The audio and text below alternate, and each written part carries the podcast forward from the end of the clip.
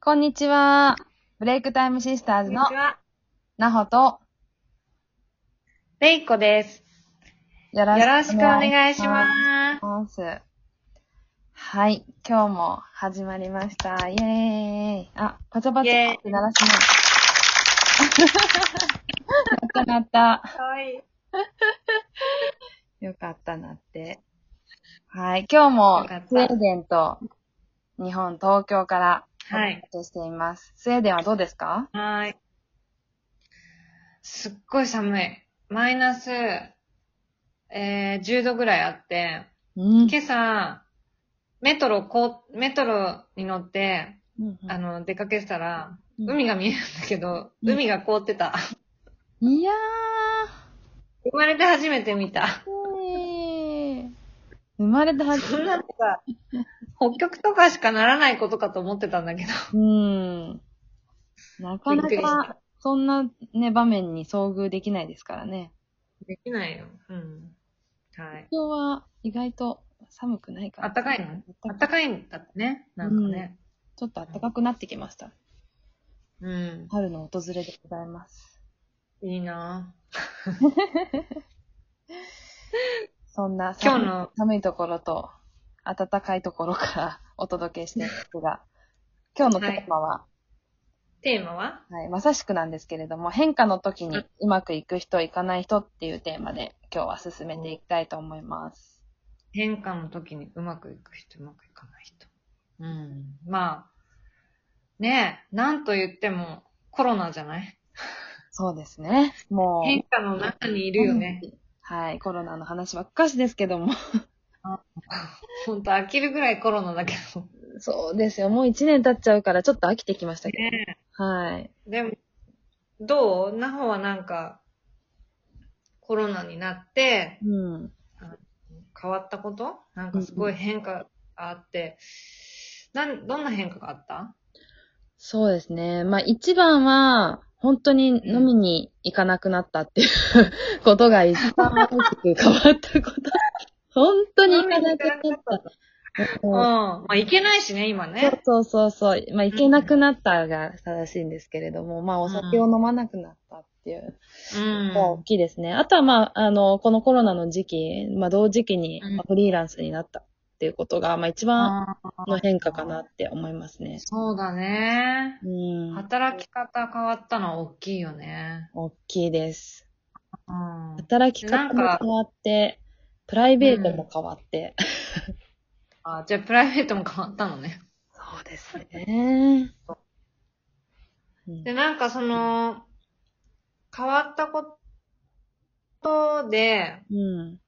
なんかいろいろ感じることあると思うんだけど、うんなんかこう、デメリットとかさ、その変わったことでこう悩んだりなんか不安に思ったりしたこととかってあったそう、なんか、最初の頃はね、やっぱりこう、飲みに行けなくなったっていうこと自体も、ちょっとこう、いけないなって、辛いなって思ってたけど、意外と振り返ってみると、あれだけ外に飲みに行くのが好きだった私が、うん。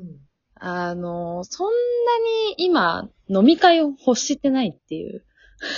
あ、そはい。もう、う。え、そうなんだ。うん意外だね。ね、意外ですよね。あれだけ多う分、んなんかそれ、その頃は、当時はやっぱりいっぱい飲み会に行ってたし、えーお酒を飲みに行くことも大好きだったから、うん。それで、きっと、まあ仕事のストレスだったり、まあいろんなこう、生活してる上でのストレスっていうのを発散してたんだと思うんですけど、うん。って思ってたんです よ。だだがしかし、あ だがしかし。 だがしかし、ああのー実際に飲みに行けなくなって、この現状を突きつけられた時に、うん。実は私家でお酒を飲まない人なので、そこうまで、そのお酒に頼ってたりとか、ストレスをここで発散してたりとかっていうのがなかったんじゃないかという。まさかの、ん。じゃあ、何だったんだっていう。本当に。それがなんあーか、私なんかデメリットっていうものが、最初はデメリットとして感じてたんですけど、意外と。とそれがデメリットじゃなかったっていうことに気づきましたね。ああ。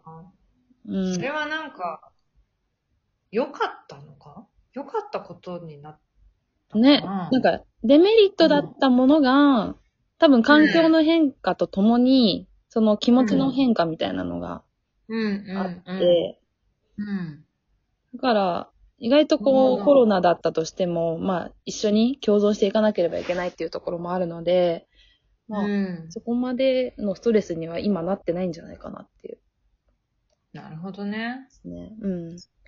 それは大きな気づきだね。そう。本当に仕事が変わったっていうのも、あの、まあ、仕事に集中することができたっていうふうに、プラスに捉えられてるんで、うん。そこまでのデメリットを今感じてないっていうのが、あ、そう。はい、ありますね。そうか。うん。それは良かったね。なんうか、ん。逆にさ、コロナ、まあ、すごい大変なね、あうの、んシチュエーションになってはいいるしさ、うん。あの、まあそうなんだけど、でも一方でそういうことを考えるいいチャンスになったりとか、うん。いい変化が起きてることだってあるよね、きっと。うん。あると思います。逆にコロナが来なかったらきっとずーっと飲み歩いてたわけでしょ。本本当そうですよ。毎日のように飲みに行っ当に言ってたもんね。本当に言ってたよね。て。うん。なんか別に行かなくてもいいねってたっていうのはありますよね。 なんかそういう場が楽しいっていうのもあるけどね。うん。うん。まあそれは良かったね。ねじゃあ良かったことかもしれないですね。れいこさんはどうですかなんか変わったことってありますえ私、もうなんか、い、言い始めたら、このラジオじゃ言い尽くせないぐらいいろいろあ るけど、まあ、うん。いかね、その、ね、なんでかよくわからないけど、たまたまね、よりによって、その、スウェーデンに移住するっていううん。ことが、コロナのタイミングと重なってしまって、うん。で、まあ、やっぱりすごく、私、アラフォーだし、 うん。もう40手前にもなってさ、うん。まあ、年は関係ないって言うけど、うん。まあ、20代でも30初めでもないのに、うんああ、また、一から新たな土地で、誰もいないとこって、まあ、お、ねうんえ、夫はいるにせよ、またゼロから築き上げていくのかって思って、うん。やっぱすごい覚悟がいって、うん。帯状方針にもなったし、そうです。それでこっちに来て、ちょうど今、3ヶ月ぐらい。うん。まあ、いろいろ、もう変化だらけで、毎日たまらないって感じなんだけど、うん。やっぱりなんかこう、何がね、うん。あの、辛い、辛い時、辛い時になる自分がうん。いて、うん。で、ネガティブモードになってる時って、うん。どうなってるかなって思ったわけ。うん。で考えてみると、うん。やっぱりね、一番辛いのは、うん。東京にあったのが、うん。あるものが、うん。ストックホルムにない。うん。東京でできてたことが、ストックホルムでできて、できない。うん。日本にあって、スウェーデンにない。うん。で、いつも比べ始めると、もう、本当に鬱のように、どん底に落ちるわけよ。うん。もう帰りたい。ここはもう嫌だ。生きていけないみたいな。だけど、うん。なんかそ、そういう日もあるし、うん。でも、いやいや、ここは日本じゃないんだ。うん。今ここ私はスウェーデンにいるんだ。じあ、ゃあこの環境とこの世界の中でうん。新しい自分がいて、うん。うんどう、何を選ぼうかな。何を、うーんしたら楽しくなるかなとか、うん。何をしたら心地いいかしらとかって考えて、うん。選ぶ、選んでいく日は、すごく前向きに一日を送れるのね。だけど、うんうんうん。日本と比べ始めたらやっぱり超ネガティブになる。うーん。うん。そうですね。どうしてもこう、ね、自分が慣れ親しんだところに依存してしまうっていうことはありますよね。ある。うん。それは別に環境じゃなくても、物でもそうだし、人でもそうだと思うんですけど。そうだね。うん。あとよくさ、うん。ちょっとイラつくのは、うん。前のし、なんかこう、職場とかで、うん。前の職場ではこうだったんですけどって言い続ける人いるよ ね。います、います。 よく言いますね。よくいるよね。うん。